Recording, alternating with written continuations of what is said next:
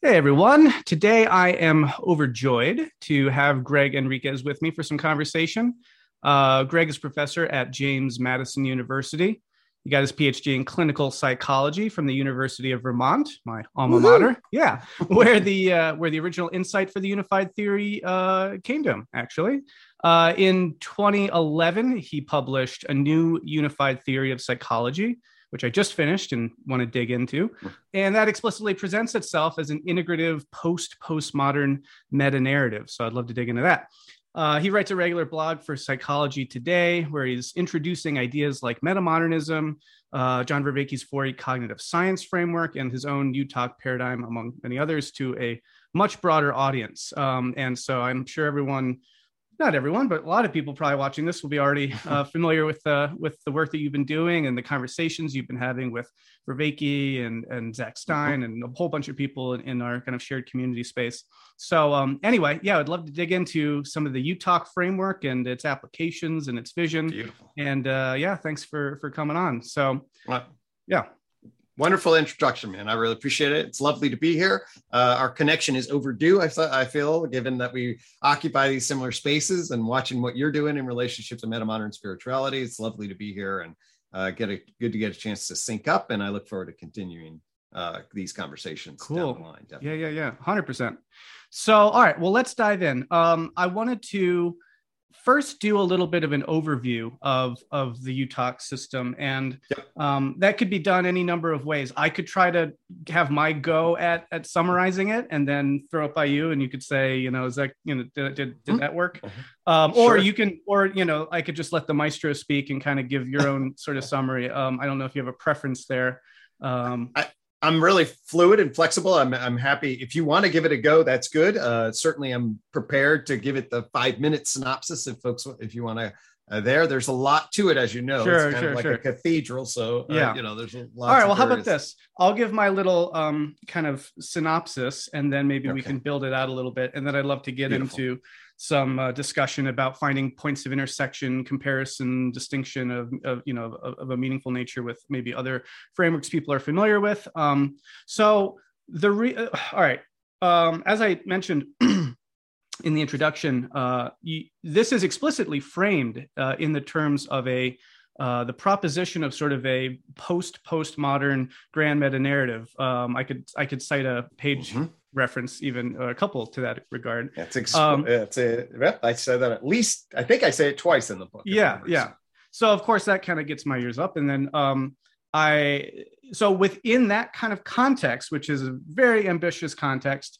Um, and I would say to kind of even frame this even a bit more, one of the things I've been seeing is characteristic of this kind of particular moment, which we're kind of calling metamodernism, for that's kind of seemed Yep. to be a nice little phrase for this, is, is a return to um, thinking about grand narrative uh, uh, frameworks, thinking about grand synthesis uh, projects, thinking, you know, you you name very well and very, I think you do a great job sort of explaining uh, the kind of uh, particularization um, and the sort of hyper focus on uh, specifics and the sort of uh, fragmented nature that comes about in postmodern theorization and and the pitfalls that that you know sort of uh, Totally. brings into the situation.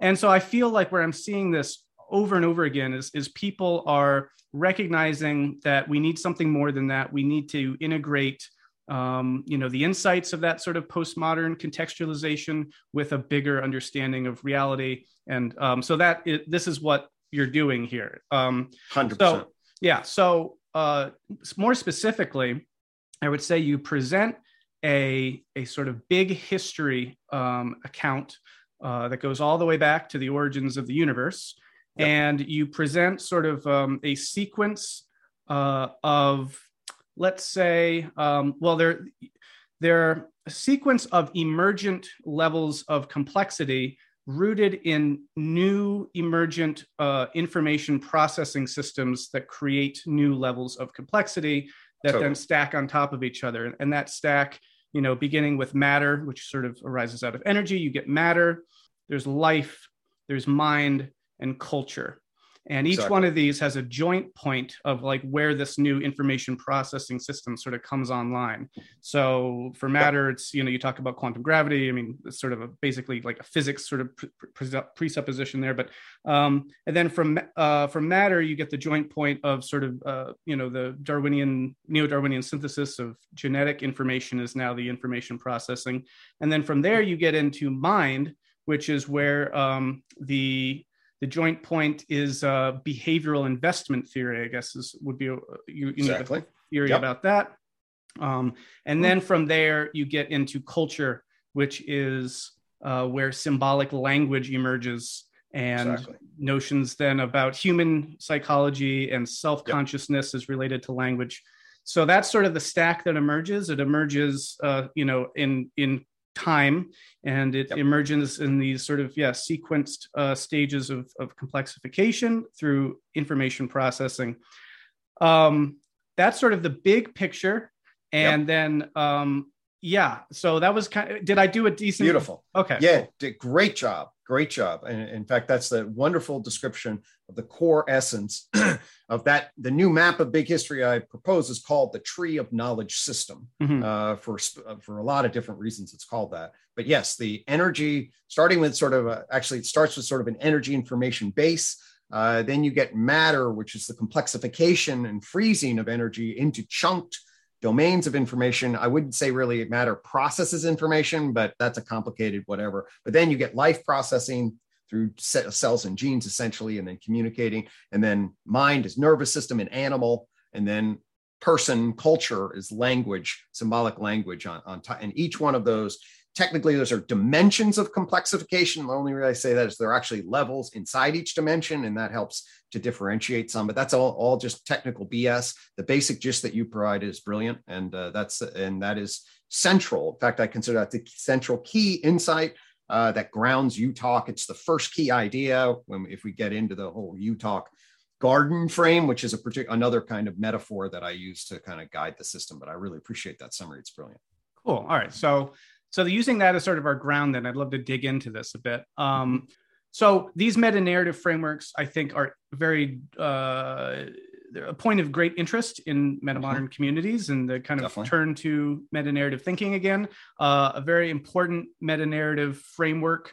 Um, ha- I, I would say two uh, uh, that are of particular interest uh, for the, for the communities that we're in, which is basically the Hanzi meta modernist um, kind of Sure. meta narrative Mhm. that he's sort of espousing there, and in some ways Yep. that's that is it itself sort of an extension or a development of uh, integral theory frameworks and and that sort of meta narrative. ways. Yep. Um, and so, but what I find interesting about where you're coming at all this from is one, largely independent. It sounds like, and we spoke briefly a little while ago about this, but it sounds like you kind of discovered some of that stuff in the process of writing your book and thinking about this, which I find really cool because it's not, you know, it's not sort of like a genetic lineage. It's like when there's sort of multiple lines of independent investigation going on here. And when those cohere, I think that's really exciting. Um, and and also um, i think a really important difference is that you're coming at this from a psychological uh, background within the field of psychology and you you and and john vervaeke and zach stein do a great series on metapsychology where you kind of Mhm. say lay out the need for a metapsychological framework given sort of the Mhm. the chaos of, of the field of psychology.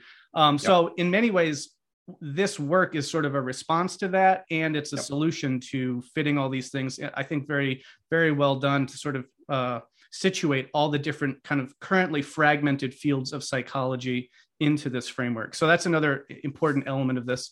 Um, but so I wanted to ask you this. So given that there are these other sort of frameworks floating around out there, Mhm. um, what are some points of, of, of commonality and what are some points of, of distinction that you think are important maybe specifically with one with like integral theory which i think a lot of people will be very familiar with Totally.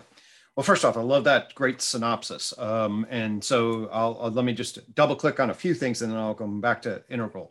Um, so one thing is complete independence. Okay. So my, I, when I first published in 2003, the first uh, official presentation I make in the professional literature is called the Tree of Knowledge System.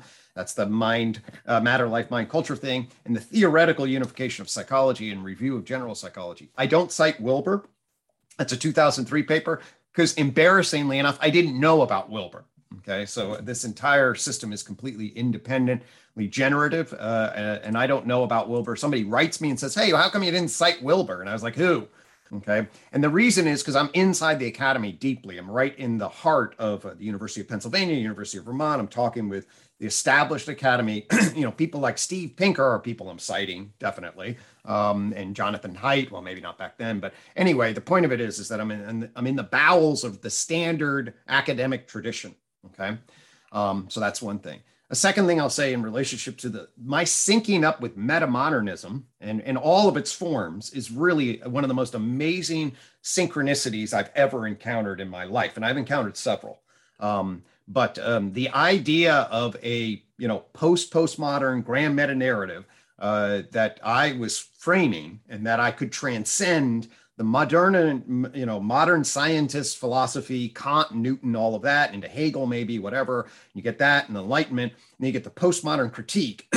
the idea that we could find a synthesis between the thesis of science, as it were, and its truth claims, and the antithesis critical claim that everything's contextualized in a system of justification. Well, um, I figured out, in my at least from the system I built, is I, actually those are two partial truths that you can synthesize. Uh, there is a way to frame science in some transcendent truth claims, like, "Hey, the material universe is made up of atoms." That's a that's not just a culturally contingent claim. That's actually is a truth claim, and at the same time, it is a socially uh, constructed system of justification that exists inside a particular historical context, and then you have to understand that. And then I had found a path to then essentially resolve that thesis antithesis split and then say, hey, the next thing will be some synthesis off of this. Okay. Uh, certainly, somebody like Roy Bhaskar, who I didn't know about critical realism at the time, had seen a very similar kind of bridging between understanding the social construction of knowledge and the uh, Tina principle there is no alternative, that nature is stratified and science teaches us ontological truths about the world. And that's essentially a very similar pattern.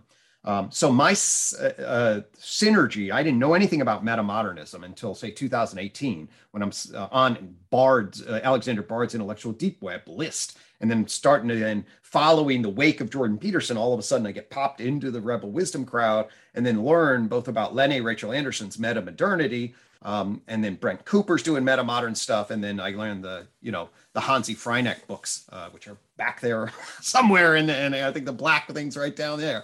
Um, and then the explosion of oh my god, there's an entire structure uh, that essentially is defined as a post postmodern grand meta narrative. Seeing Hanzi's work in relationship to oh here's a developmental, psychological, philosophical, sociological analysis of politics uh, that bridges modernity, postmodernity, and speaks to the way we might socially organize our value systems and, and utilize all of that was just breathtaking.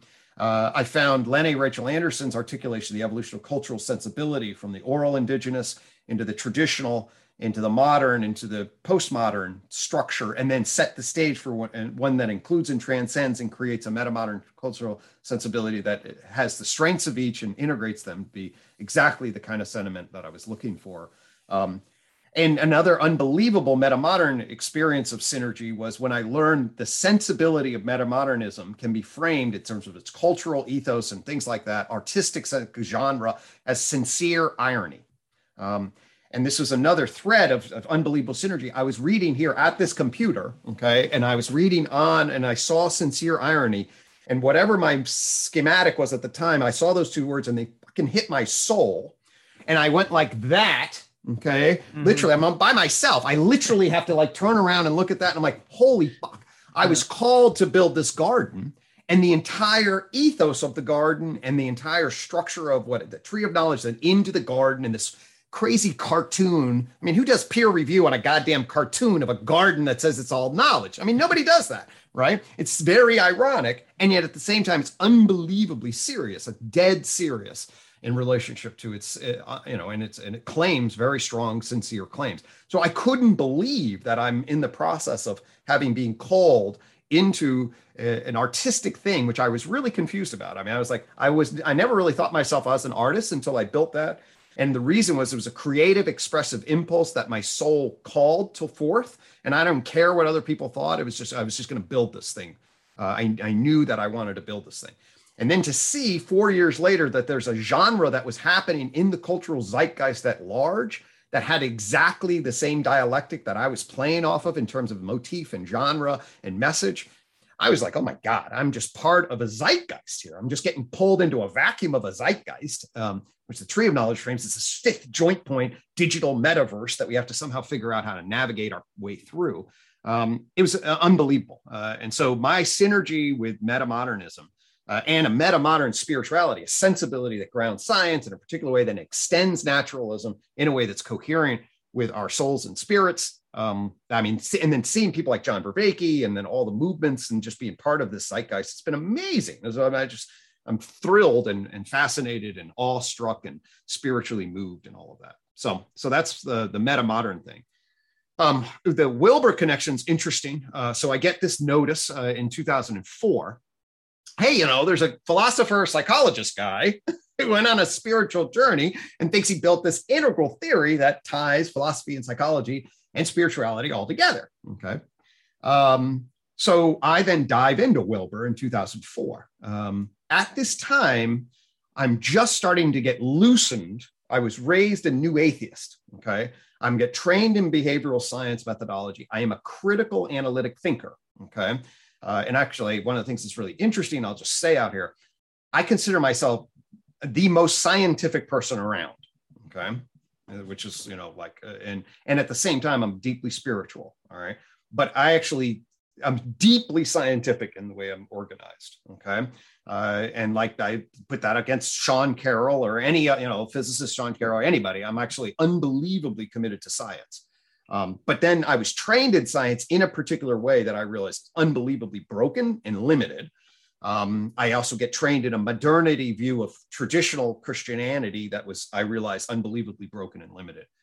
But my point of it is that 2004, I'm not too far away from a Dawkins God delusion. And almost now I would call myself scientistic in the way I would judge things, and definitely trapped in the theistic versus atheistic view, as opposed to now being a nun like a John Vervaeke, and we can get into what I'm framed at. But this is 2004. So then I open up Wilber, and I'll admit I'm fascinated. I am definitely fascinated. Uh, the breadth of it, the depth of it, the interest of it, and the thing that captures me ultimately pretty quickly are two of the, what I would consider the great strengths. And this isn't, and I'm not going to say anything novel here, but there's two unbelievably great strengths to Wilber's view, uh, and that's captured in AQAL. Uh, but the, it is the quadrants. The quadrants capture my attention immediately as a brilliant epistemolo. I consider them an epistemological scheme. And what I mean by that, that these are the ways people know. Um, and these are frames of knowing and seeing the two by two frame of knowing hit me like a fucking ton of bricks. Mm. Okay? Uh, and I've always deeply appreciated that. I think it's one of the most elegant, it's kind of like the tree of knowledge. It's one of the most elegant articulations, only the tree of knowledge is more metaphysical and ontological, but it's one of the most elegant philosophical schematics uh, ever been built. I mean, it's really brilliant and beautiful.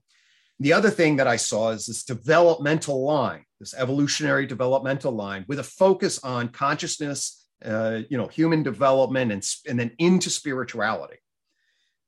Now, when I'm in my Dawkins mode, okay, what happened in retrospect, I had a pretty negative reaction to overall. I mean, those were my very strong positives.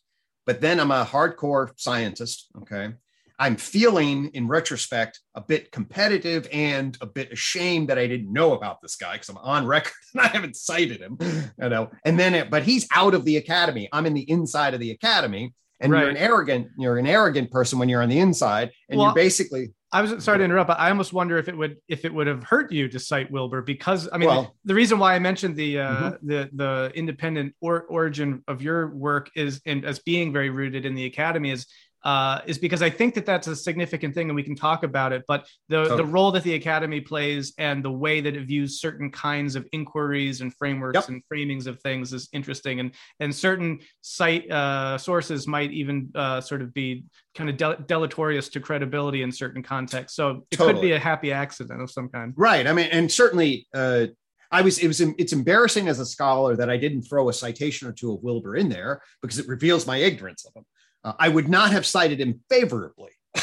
at the time. So I would have said, well, there are some other ones, but obviously, mm. and what I would have immediately nailed him on is a spiritual ontology. Okay. So Wilber basically commits to a spiritual ontology, essentially. So, okay, through his insights and connections to the East, we realize that actually the ultimate ground of being is spirit and and somehow the you know the ground of being through his introspection he's able to see beyond the big bang. And before the big bang you go up to spirit and spirit collapses and then turns into the big bang. And now we're realizing this but the ultimate ontology has to be seen as a spiritual ontology well from your you know physicist you know show me the fucking money here buddy. You know what are you talking about? You do you meditate a little bit and all of a sudden you know the beginning of the universe.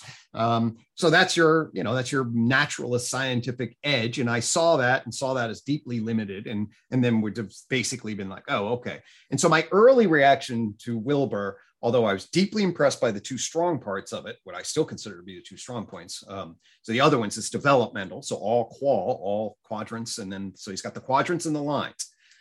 Um, then what happens is I have a really interesting and powerful connection with a man by the name of uh, Andre Marquis. He's a professor of counseling uh, psychology up at, or in counseling, and he's really a psychotherapist.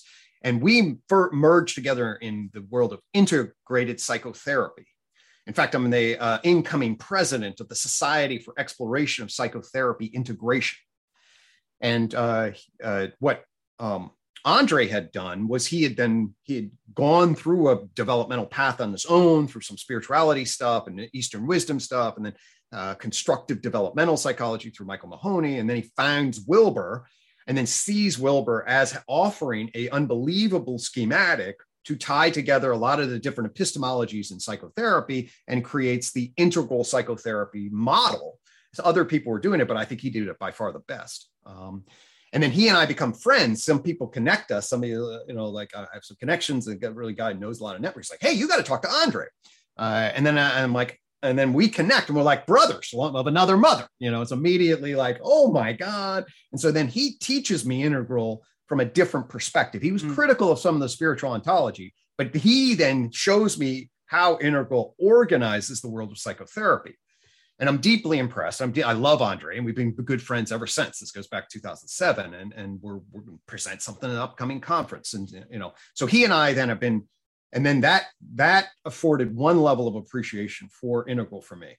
Um, and at that level, I was like, okay, Wilber's a serious scholar. Let's not fuck around. You know, this is a serious shit. And um, and so there was that uh, and then I, we actually had some integral unified and still do synergies about actually unified theory at that time as unified theory of psychology comes unified theory of knowledge um, unified theory does certain things very well and it does but it's short on other things and then wilber's does some things very well um, and it's short on others. And we're like, together, we think we can build. And indeed, I think that our conversations together have shown how an integral, unified framework is possible for to organize psychotherapy. Um, and that's part of our mission. So then what happens uh, over the last then three years? Okay. Um, a number of things happened to me personally. The short answer is like many people that is this space, I get sucked into the wake of Jordan Peterson. Okay. And literally have a fight with my program about Jordan Peterson. I get pulled in the whole post Jordan Peterson phenomena as the meta modern sensibility that looks at this and says, hey, you can be on the left, you can be on the right. But the people that are insanely polarized about this are fucking insane. I mean, like, you know, this is a reasonable guy doing really interesting things. Watching the polarization culture war around him is like, we're obviously insane. I mean, it's a normal psychologist, actually, very sophisticated psychologist. And the fact that people are going insane about him was insane to me. And that was fascinating. And then, of course, in the context of that, I get into the rebel wisdom world, I get into the meta modern world, and I then see integral in a new light. Um, as a meta modern brotherhood function, I also learn more about CRIT, which is the critical realist integral theory bridge, whereby Roy Bhaskar stuff. So the Zach Steins and Bonnitta Roys and other people that had been involved in making some of those bridges, I learn all about that synergy, which I wasn't aware. I knew a little bit about critical realism, but I didn't know that critical realism and integral had synced up. And the way in which some people like Paul Marshall had been like, oh, well, um, the ontology perspective from critical realism is great, and the epistemology perspective of Wilber is great. And then I read some of the, you know, critical meta theory review stuff on, on that. A couple of books came out on that, and I was just blown away watching that try to synthesis. So then I returning and Wilber's analysis of the colors and mean and the mean green machine, I thought I actually got chewed up by the mean green machine in my own and so that's that was really great. So his materialistic flatland view, his critique of society. Um, I know that the whole integral community did its diaspora, and Ken had some fucking problems. Let's be clear. Um, but I came to deeply respect uh, that. And the short answer is what I already alluded to, is that the what I see him in terms of affording the critique of the academy the need for what I would now call a coherent integrated pluralism, and we need synthetic post, you know, uh, post postmodern grand meta narratives to coordinate the coherent integrated pluralism sensibility to move us from the chaotic fragmented pluralism to move us away from a scientistic materialism that's soul killing to bridge us to appreciate much richer diversity of appreciation that revitalizes the soul and spirit. So that's now my sensibility. And then I've gone off the deep end on the academy anyway. I start becoming a shaman on a hill. I'm outside the academy more and more. And so my affiliation for what Ken was doing just grew tremendously. Uh, and the short answer of uh, the blend of affiliation is there's a the sixth we uh, thing on there. It's called the wheel of development. Okay, it's the little black and white one. It's actually a picture of a wheel. And um, what it has is an axle of adaptation. And then around this is the growth of various domains of human. One is identity, uh, another values and virtues, morality, another one is abilities and talents, another's challenges, another's dispositional t- traits. Those are five different domains. I can take Wilber's lines of development, basically. If you take integral psychology and you look at it, it's, it's, lines of development across all the different domains. I can basically take that wheel of development, which I have not, as Zach Stein's like, Henriques, you're underdeveloped on development. It's like, I, I, it's totally true, Zach. Help me out. You know, it's like, I've done plenty, but, you know, help me out, Zach. So, okay. So it's, it's underdeveloped on development. I can take Wilber's lines and basically draw lines off the spoke of that wheel, you know, um, and uh, you know, I'm critical of Wilber because he really understands the problem of psychology and the, the equivocation of language is shit in my field, and he's guilty of that. He just jams everything in there, and it's not pristine and clear. It's just one label after another of ambiguous space. But the general overview of it is brilliant, and I can so you can plug his lines of development inside the wheel of development on the tree the tree of life behind me, sixth branch particular. Okay. And the other thing was, is that I can now take, in fact, I've incorporated in the gra- on one of the B's and in other areas, I can take the quadrants and epistemologically, you know, sync them up very deeply. Um, so I, I just, oh, hey, yeah, I want to bridge over and synergistically connect and grab those quadrants and help epistemol uh, an, an integrated pluralistic epistemological vantage point. And there's an enormous amount of his ontology of the great being and being that's basically TOK. Uh, there's minor, you know, the core of it at spirituality versus what I call energy information. And then I'm agnostic about the ultimate ground of reality. Um, but anyway, so you get this um, developmental line, this critique about materialistic flatland, the need for a coherent integrated pluralism, and then this beautiful epistemological quadrants that I now can sync up with somebody who sees psychotherapy through the integral perspective. I'm seeing it through the unified approach perspective, see all of that harmony, recognize the need to move from a current chaotic fragmented pluralism to a post postmodern grand meta narrative that's a coherent integrated pluralism which means that there are multiple perspectives that are giving frames and now i can sit in very very good harmony with the integral vantage point. Wow. Okay so let's let's zoom in on some of that then because i think that's a great sure. that's a great sort of like connection of a whole bunch of different things. So, and maybe maybe in some ways this will seem remedial and a bit rudimentary at first, but I think it's I I think it's important, and I, I I'd like to see some pretty explicit. uh you know uh, synergies and harmonies and synthesis go on because at the very at the very first level i think it's important to establish that um, just beyond the fact that different people are tuning back into the idea of, of thinking in, in grand narratological terms there's mm-hmm. also a lot of mm-hmm. consensus about what that narrative is and that's what i'm one of the yeah. things that i want to kind of put my finger on a little bit here and it's a it's a narrative of big history that unfolds via sequential kind of emergent leaps of complexity and that mm-hmm. at these what you locate as these joint points right there are new kind of qualitatively different uh uh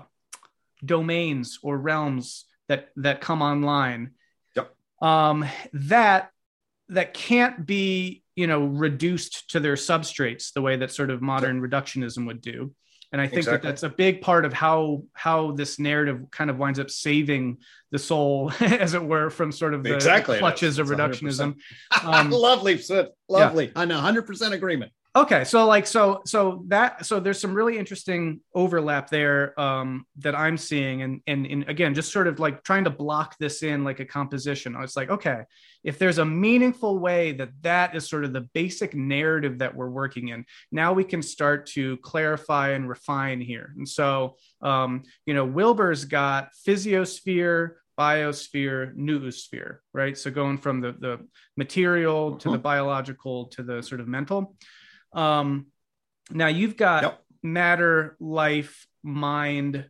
culture.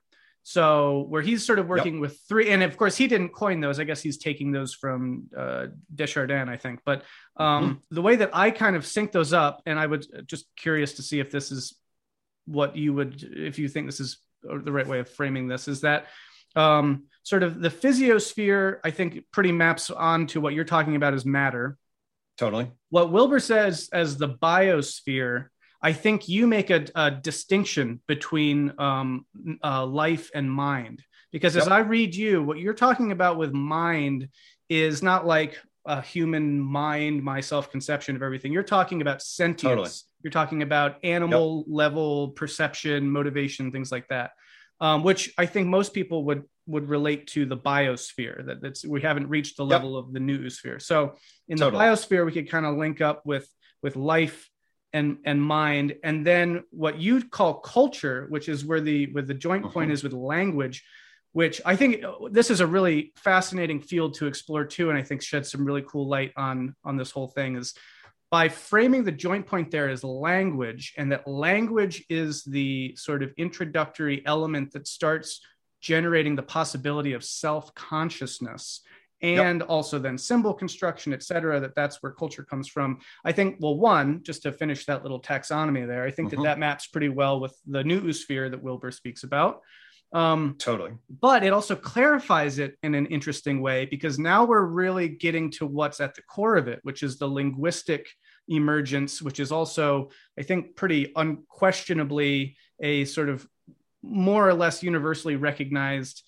um, fe- a unique feature of humanity which isn't to say that other animals don't communicate but the idea of sort of course. symbolic language and everything and tying that to self-consciousness is then a very interesting thing to do so anyway but just maybe start there like that Totally. you find that a decent sort of mapping um Oh, it's a, it's exactly the right mapping. Okay. And, and and so most, uh, in fact, I have a book right here um, called. Uh, many people do essentially what you do. There's three big bangs. Oh, interesting. Who's that by? from, uh, this by Holmes Rolston the third. Cool. Okay. And big history sort of is the same way if you know how to pay attention to the threshold. So the uh, so you get okay, Big Bang actually happens. You go to some sort of energy or nothing to matter or whatever. Quantum fluctuation gives rise to the physical universe. Okay, physiosphere.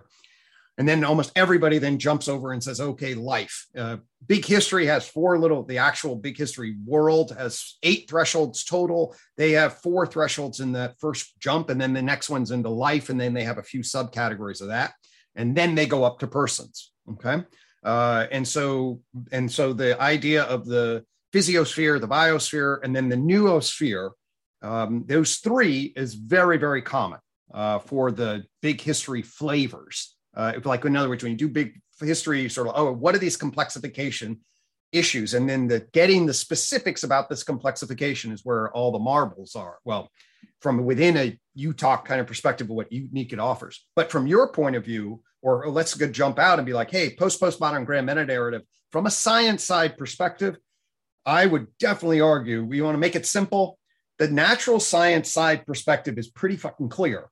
And that is if you take any kind of realism, you have a time by complexification evolution that captures the universe and Big Bang, then matter happens, and then life happens, and then, you know, certainly animals, primates, and then humans happen as culture and whatever, and now you're up there.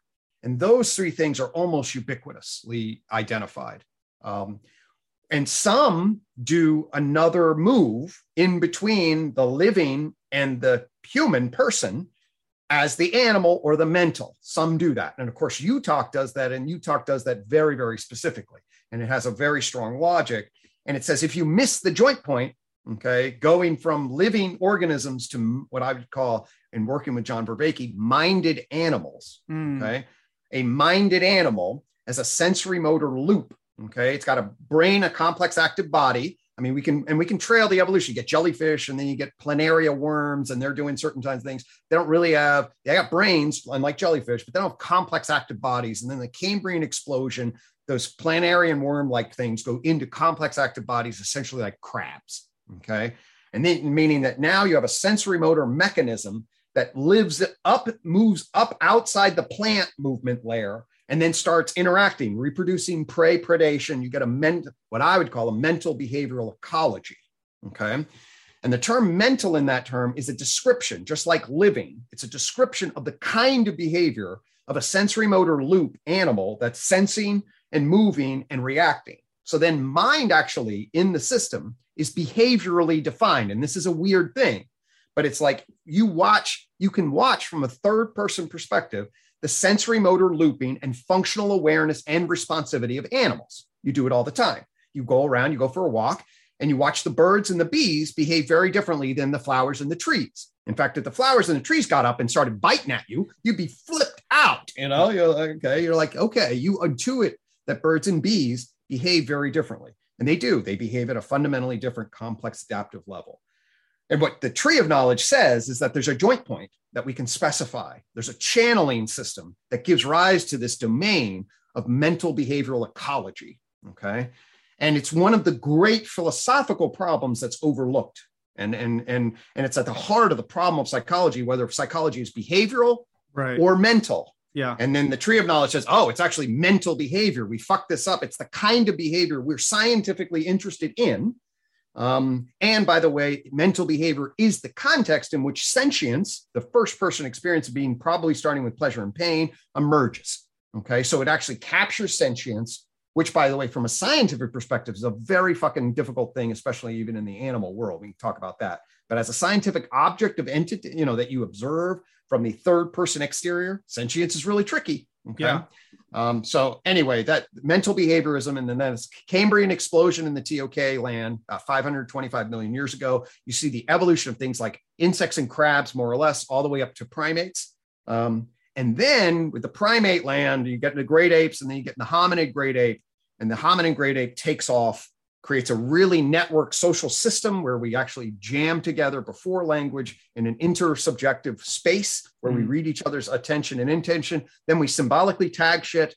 And then all of a sudden we symbolically syntactically tag shit, and that gives rise to language. And by the way, then the key insight in 1996, the start of this whole fucking thing, it's not exactly language per se, but it's actually propositions and question answers that create rise to the problem of justification. Mm. It's like the structure and function of language are propositional networks of justification that are thought about or challenged through question and answer dialogue. And it is that structure functional understanding that language is organized as a justification system, such that the culture person plane of existence isn't just language randomly, but it's the bricked network together of language in question answer dialogue that's crisply defined as a concept or dynamic of justification across scale. Yeah. And then you get that, and you're like, holy shit, that actually, that like Yeah. nails things. So I want to go. I want to. I want to again zoom in on a couple of these elements first. There, one is, um, uh, yeah, this is why I mentioned the importance of the way that this was framed as an answer to sort of the chaotic fragmentation of psychology as a field, because I think it brilliantly does sort of resolve that confusion, right? If you've got like sort of behavioralists over here, like people studying rats and some people being psychotherapists asking about dreams, and it's like, well, what is psychology, right? But then it's like if you can appreciate that a human being is both an animal operating at the behavioral level of you know behavioral investment and also Primates, yep. a, a linguistic and a justification creature, we've got Person. multiple Mhm. levels and and and that we're that psychology is pertaining to in some ways both of those elements, but it needs to be parsed correctly in order to understand all that. So yeah. Somebody got the book. um, so yes, I think that that's really cool and really insightful and really helpful. And it could be, you know, again, and it sounds like maybe it is becoming increasingly sort of revolutionary in the field of, of psychology and as people are, are, you know, taking this online. But um, so I wanted to ask you two things. One, I definitely want to come back to the justification uh, hypothesis and all that because I'm I'm really interested in worldviews and how these adapt and evolve and that sort of a thing. Um, both at the but well at the cultural level but then as we sort of download them culturally and then they become part of our own you know individual uh, domain but before we we go to that route i wanted to ask you about um, again you're framing this as sort of sequential um, uh, well yeah I don't want to overemphasize the sequential nature necessarily, but you're framing this as mm-hmm. different sorts of information processing uh, frameworks. Um, and right. and that as those come online you get these qualitatively new kind of emergent domains i'm curious what you think though um, about something like let's say integrated information theory right which is what i'm not sure, sure. how familiar you are with it but like the idea of yeah no i know about that yeah yep mm-hmm. so um yep, 100% yeah i'm curious about if if if really all the way this goes down is information and information mm-hmm. processing yep. um what i find really compelling about the you know about IIT is is a kind of beautiful potential synthesis between what we think of as sort of panpsychism and sort of yep. a hard scientific understanding Agreed. of consciousness. Mm-hmm. So um, yeah, I guess I just wanted to get your thoughts on how sure. you might sort of yep. bring in that IIT framework into this sort of model. Totally. Uh, think about the vertical stack as an IIT dimension. Okay, so the vertical stack of complexification can be really thought of as by complexification we mean the intersection between various parts that then they get differentiated, coordinated, and integrated. That's essentially what it means. Uh, now, IIT requires for it to have something that then stores, learns, and adjusts. Okay. Um, and then that becomes actually the proper thing of that is consciousness in relationship to its constituents and its capacity to engage in functional awareness and responsivity. Okay. And in that regard, absolutely, you can then say, well, cells, you know, exhibit consciousness defined in that regard. Okay. Um, and certain kinds of even inanimate organized systems, like even, I mean, they go down to a photodiode, and the photodiode that they train in a particular way that discriminates and then adjusts is the first sort of integrated consciousness information entity that they, the lowest level. Um, and this is just the little machine you actually build now is conscious. Okay. Which is like, uh, be careful, guys. Okay. The metaphysics of this is all shitty here, you know, at the level of that. But if you think about the stack of vertical stack on the TOK as complexification, okay, then exactly that's very close to integrated information, especially once you get to life, because it's an integrated information that coordinates, remembers, and shifts to make predictions and adaptive behavior. And so at that level, you get integrated information as functional awareness and responsivity at the biological level. Now, what gets confusing, okay, is that as I write in my current book, my current book fundamentally is about really getting to the metaphysics and ontology of all of this very clear. When I use the word metaphysics, I mean, what actually is the ref? What's your descriptive vocabulary? And then the ontology, what's your referent in the world that you're talking about? Okay. Um, and I think IIT is misleading because you can have a very integrated information system that's exhibiting functional awareness and responsivity, but it's dark inside. It's a zombie. It doesn't have any experience, sentience, felt experience of being. And my basic sense would be that's probably the case of cells and trees, even okay whether they actually you can demonstrate functional awareness and responsivity. In fact we do it all the time without felt subjective experience of being what david chalmers calls the hard problem of consciousness. But, this is yeah. a totally different thing. Well but but question though because that they almost definitionally set up the idea that no as long as these structural integrated information processing loops are created that is sentience that is basic awareness. That's what they try to set, set up. I don't yeah. i don't find that. I think that's a metaphysical move of that's deeply sleight of handish and okay. deeply confusing um, because i don't think that there's good evidence to suggest that we can now equate that integrated process with sentience itself. You can actually argue there'd be many good reasons to believe you would be able to see that and have complete absence of sentience not sentience on a dimension. Sentience has not happened yet. And i think certainly for me sentience happens in the context of a neurobiological field. You give me, you don't have a neurobiological field. Uh, that, that, there's something that happens with the magic of a neurobiological field that affords sentience. So th- this would be a meaningful distinction then to make between both what, but between the UTOK framework and both IIT as well as Wilber, which yeah. is that um, you basically wouldn't suggest, or I guess I could try to frame this as a question. Mm-hmm. To what degree is it is it meaningful to suggest that something like consciousness goes all the way down, Exactly. Right? Uh, do you like? Do you buy into the, sort of that Whiteheadian prehension idea or anything like that? Is there so, any? Yeah. Yep. So there's a metaphysics kind of that makes it interesting. I believe that the only way our categories of mind are going to understand the universe are through what I uh, sort of be is the certainly scientifically we actually bring the metaphysics of behavior to understand the universe, and that immediately divides you up into uh, entities or objects and fields, and then puts them in nodes of relation so that an object is here and it has then a particular type of perspectival experience where it's going to apprehend the world in a particular way. It's going to have certain kinds of information and force that's available to it that's relative to its position. So you get a metaphysical positionality of a subject that's engaged in some sort of prehension. And our mapping is like, oh, well, that thing's there and it has access to this information. And what is it like inside of that from the first person perspective of an atom? Okay. Um, so you get the metaphysical mapping that gives a subject of objective flavor. But I'm very suspicious to take any meaningful, that's a mapping for metaphysical, you know, positions and then turn it into, well, then ergo inside of that thing is some unbelievably small inkling of prehension that relates to the qualia that I experience if I hit my hand and feel some pain. That's a that's a jump I'm not really willing to make. So I see the metaphysical stuff there in the, but I think that's basically all darkness at the level of yeah. sentience. Um, and then I then I see the first level of consciousness, which I define in terms of functional awareness and responsivity at the life level. Cells make decisions. They they, you can argue, they definitely demonstrate an analysis of what's going on at some level. They make this as, I see them as complex adaptive systems with semantic subjective processing. Okay. But I also see them basically as robots. Like a cell isn't more any more conscious than Deep Blue, the chess playing machine, in my estimation. Hmm. Okay. Um, but it exhibits the functional awareness and responsivity that gets collaborated into the neuro information processing system, which is also a coordinated functional awareness and responsivity. So you see in a planaria worm or a jellyfish, some coordinated neurosystem that's doing that. That's what I actually call mind one, especially when you see it like in an insect. So mind one refers to the neurocognitive. This is my current book, not in that book, but the neurocognitive functional view of animal behavior like an insect, like a housefly.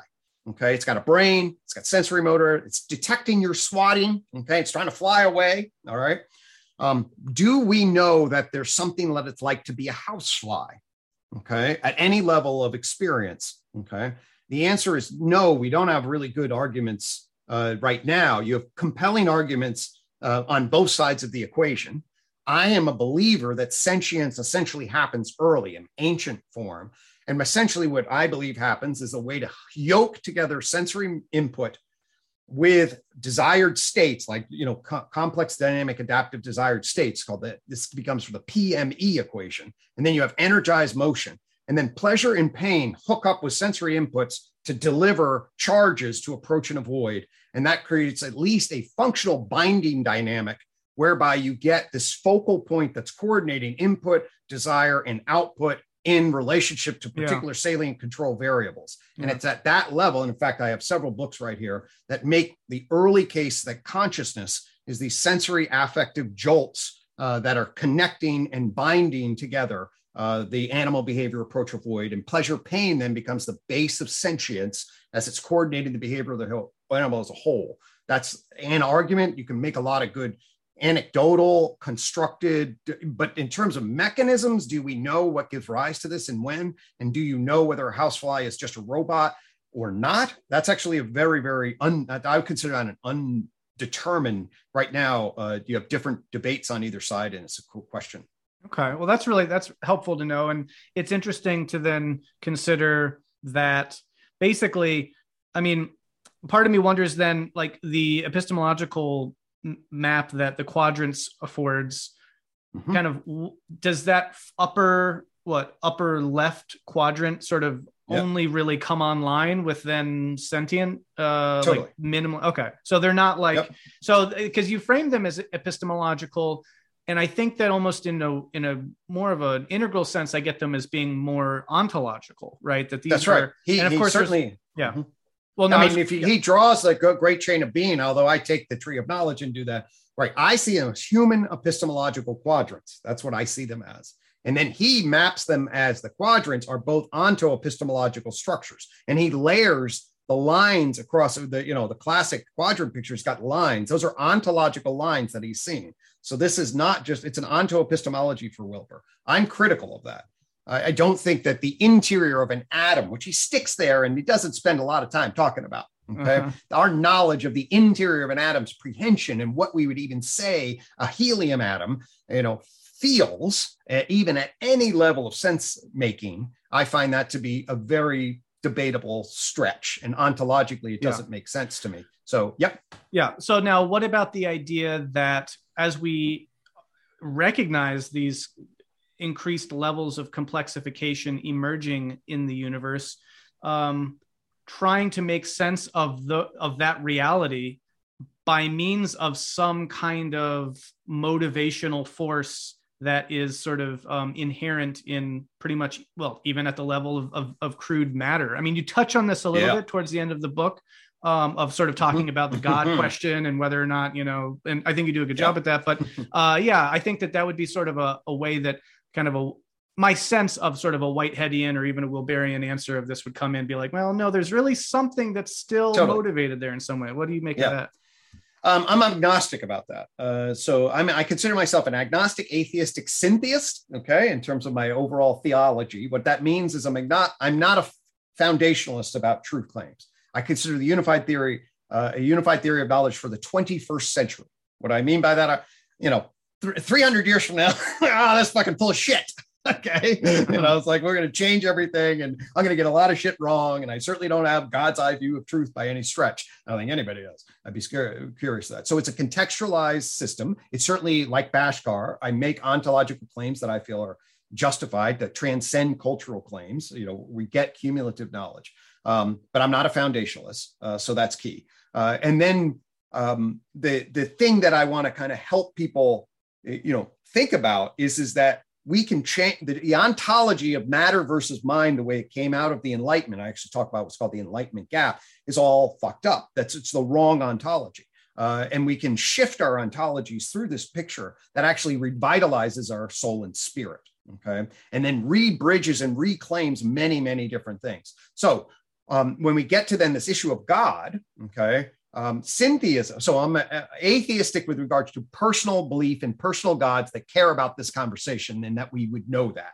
Um, people can certainly have faith in that. They feel that. I respect all of that. But that is a theo- theological, theistic position. I'm without belief in that and, and, and you know, whatever. Um, but I am then a syntheist. Alexander Bard turned me into a syntheist, which means I believe in the concept of God, okay, and the God we create. All right. And the synergies by which we are called to create something transpersonal to us. Okay. That we can sense what good, true, and beautiful is and be called into that in a particular way um, is unbelievably meaningful to me. And I've had some spiritual revelations.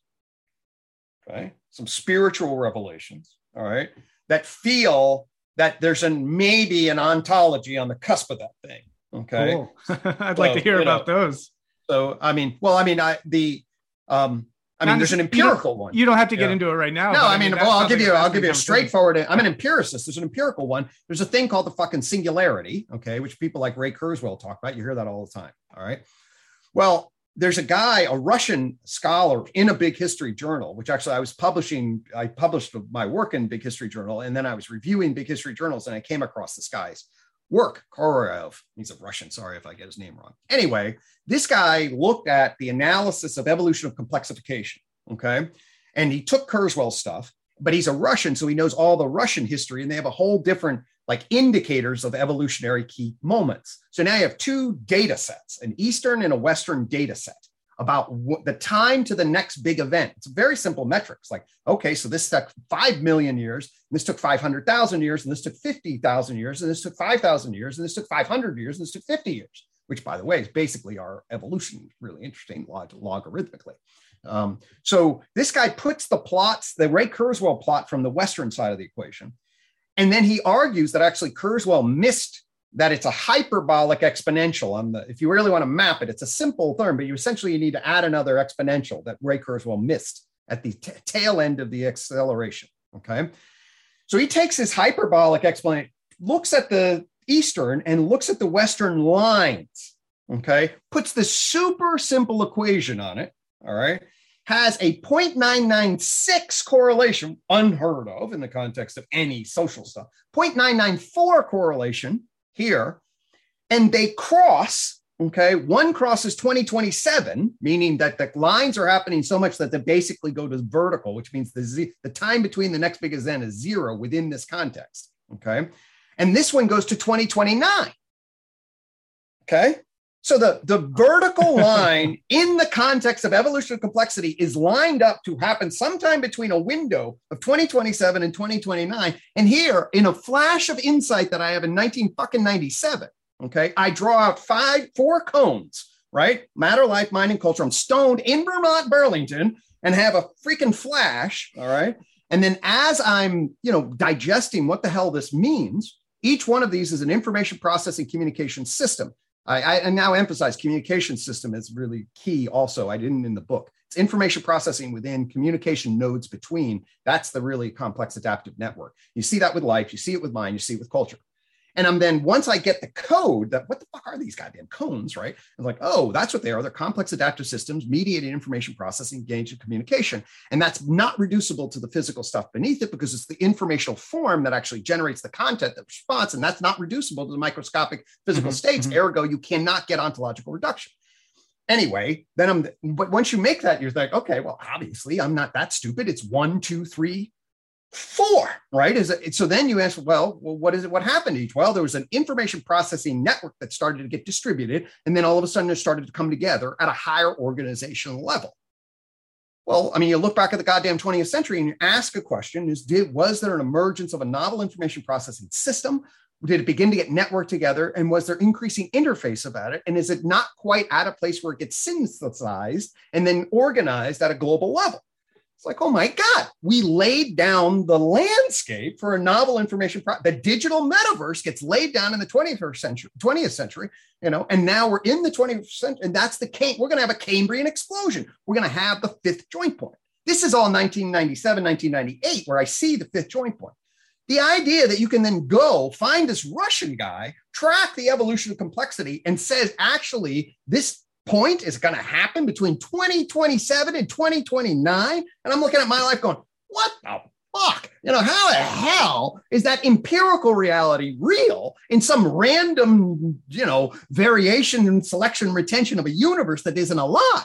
I don't know. But I tell you what, it gets all my cells going. Uh, all right, you know, uh, you know, I'm agnostic. I'm tapping out on uh-huh. any genuine ontological claims. Uh, but I feel spiritually oriented to this thing in a particular kind of way. Yeah. And my science side is like, all right, buddy, if you're looking at those kinds of data, I'm with you.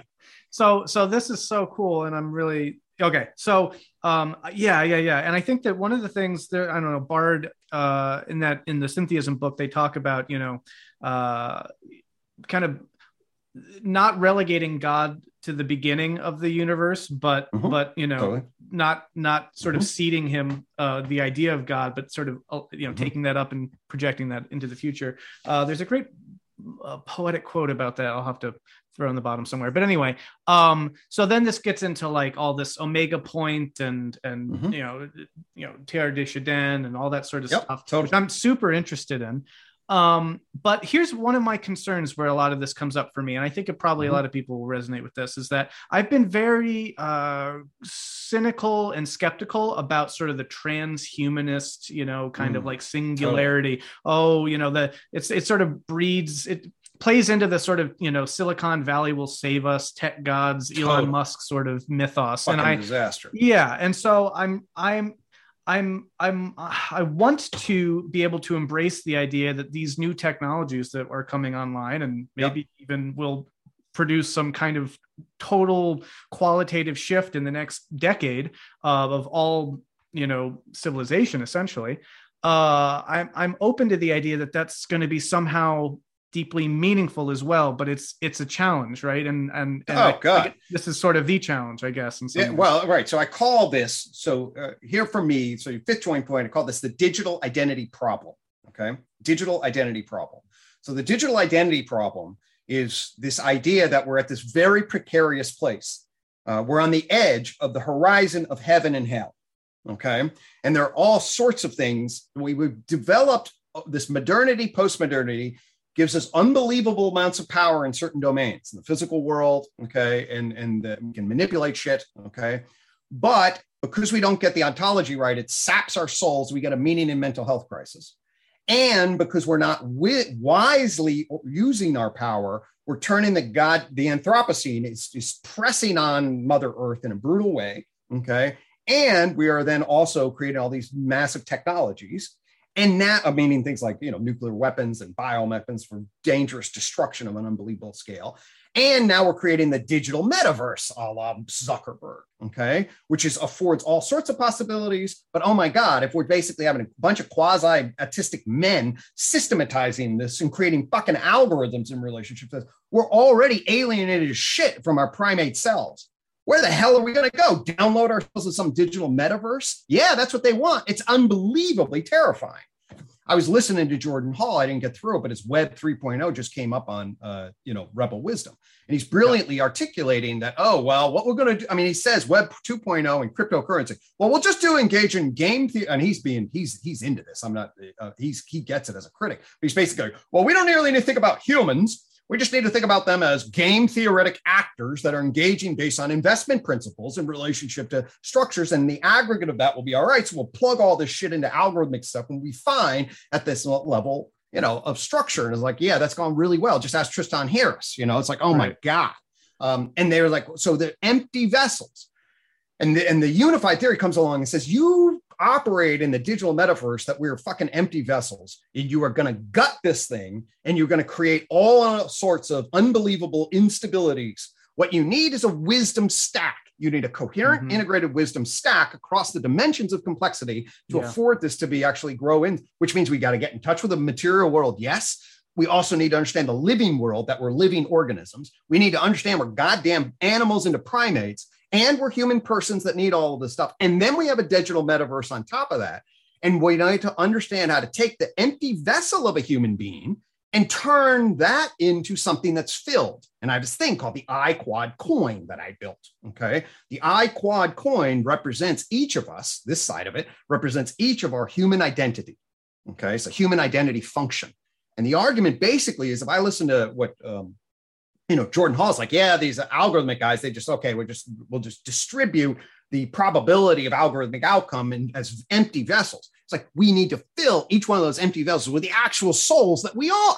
Okay. Right, so right. the digital, I, this affords us a digital identity solution that fills in the wisdom stack of human nature in relationship to the emergent digital metaverse. And it's going to be that bridging, if we do it well, that will afford us the orientation toward heaven and allow us to fill in the stack of us as human persons, primates, organisms in a material world that affords us the digital powers, but actually keeps us wisely grounded in what it is that we're actually doing holistically. Yeah, yeah, yeah. Well, yes, indeed. No, I think that, and I think that that really helps solidify what what the meta narratives significance is because right now if you're i mean I'm new to all this stuff. I, I just learned about what a holarchy is, you know, earlier this year, you know, but like, and I've been, you know, I had my whole existential crisis around reductionism and, oh, if we're all just, you know, this, then nothing really matters and all that stuff. I just think, a bunch of chemicals. Yeah. Just, mm-hmm. I, it,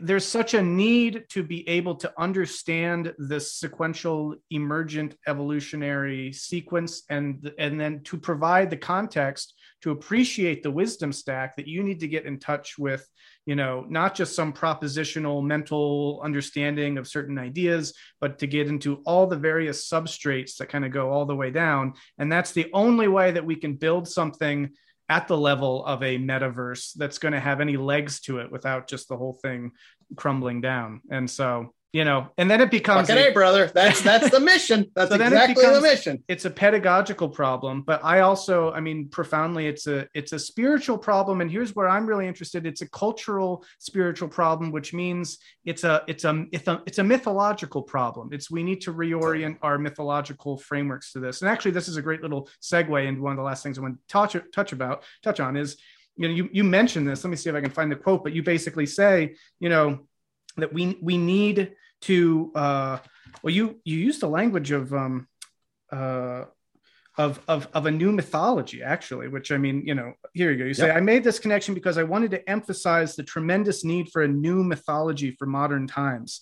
And this is a big reason why, as I gather, you're you're generating these uh, symbols and images, the the the garden and and the UTOK tree and all that. And so this is this is my project that I'm passionate about that I want to bring people together on. I you know talking with Vervaeke and Layman Pascal about this, but I want this to be a cultural broader conversation and a and a cultural project. It's also, I mean, gosh, if there's a meaning crisis, what more meaningful endeavor could a person pick up than the idea of actively participating in a renaissance of mythological frameworks that are going to save the world by emphasizing the constituted wisdom stack that connects us to our ultimate you know both where we're going and where we came from like what you know like can't get better than that so okay, hey, brother. I mean, you know that, and, and yeah, and it's really weird as a Dawkins-esque atheist kind of person to evolve the way I did in relationship to this embracing uh, of this entire the fundamental need for mythos as the cultural sensibility that guides and bridges is an ought and bridges our collective intelligence and gives us purpose and meaning and value.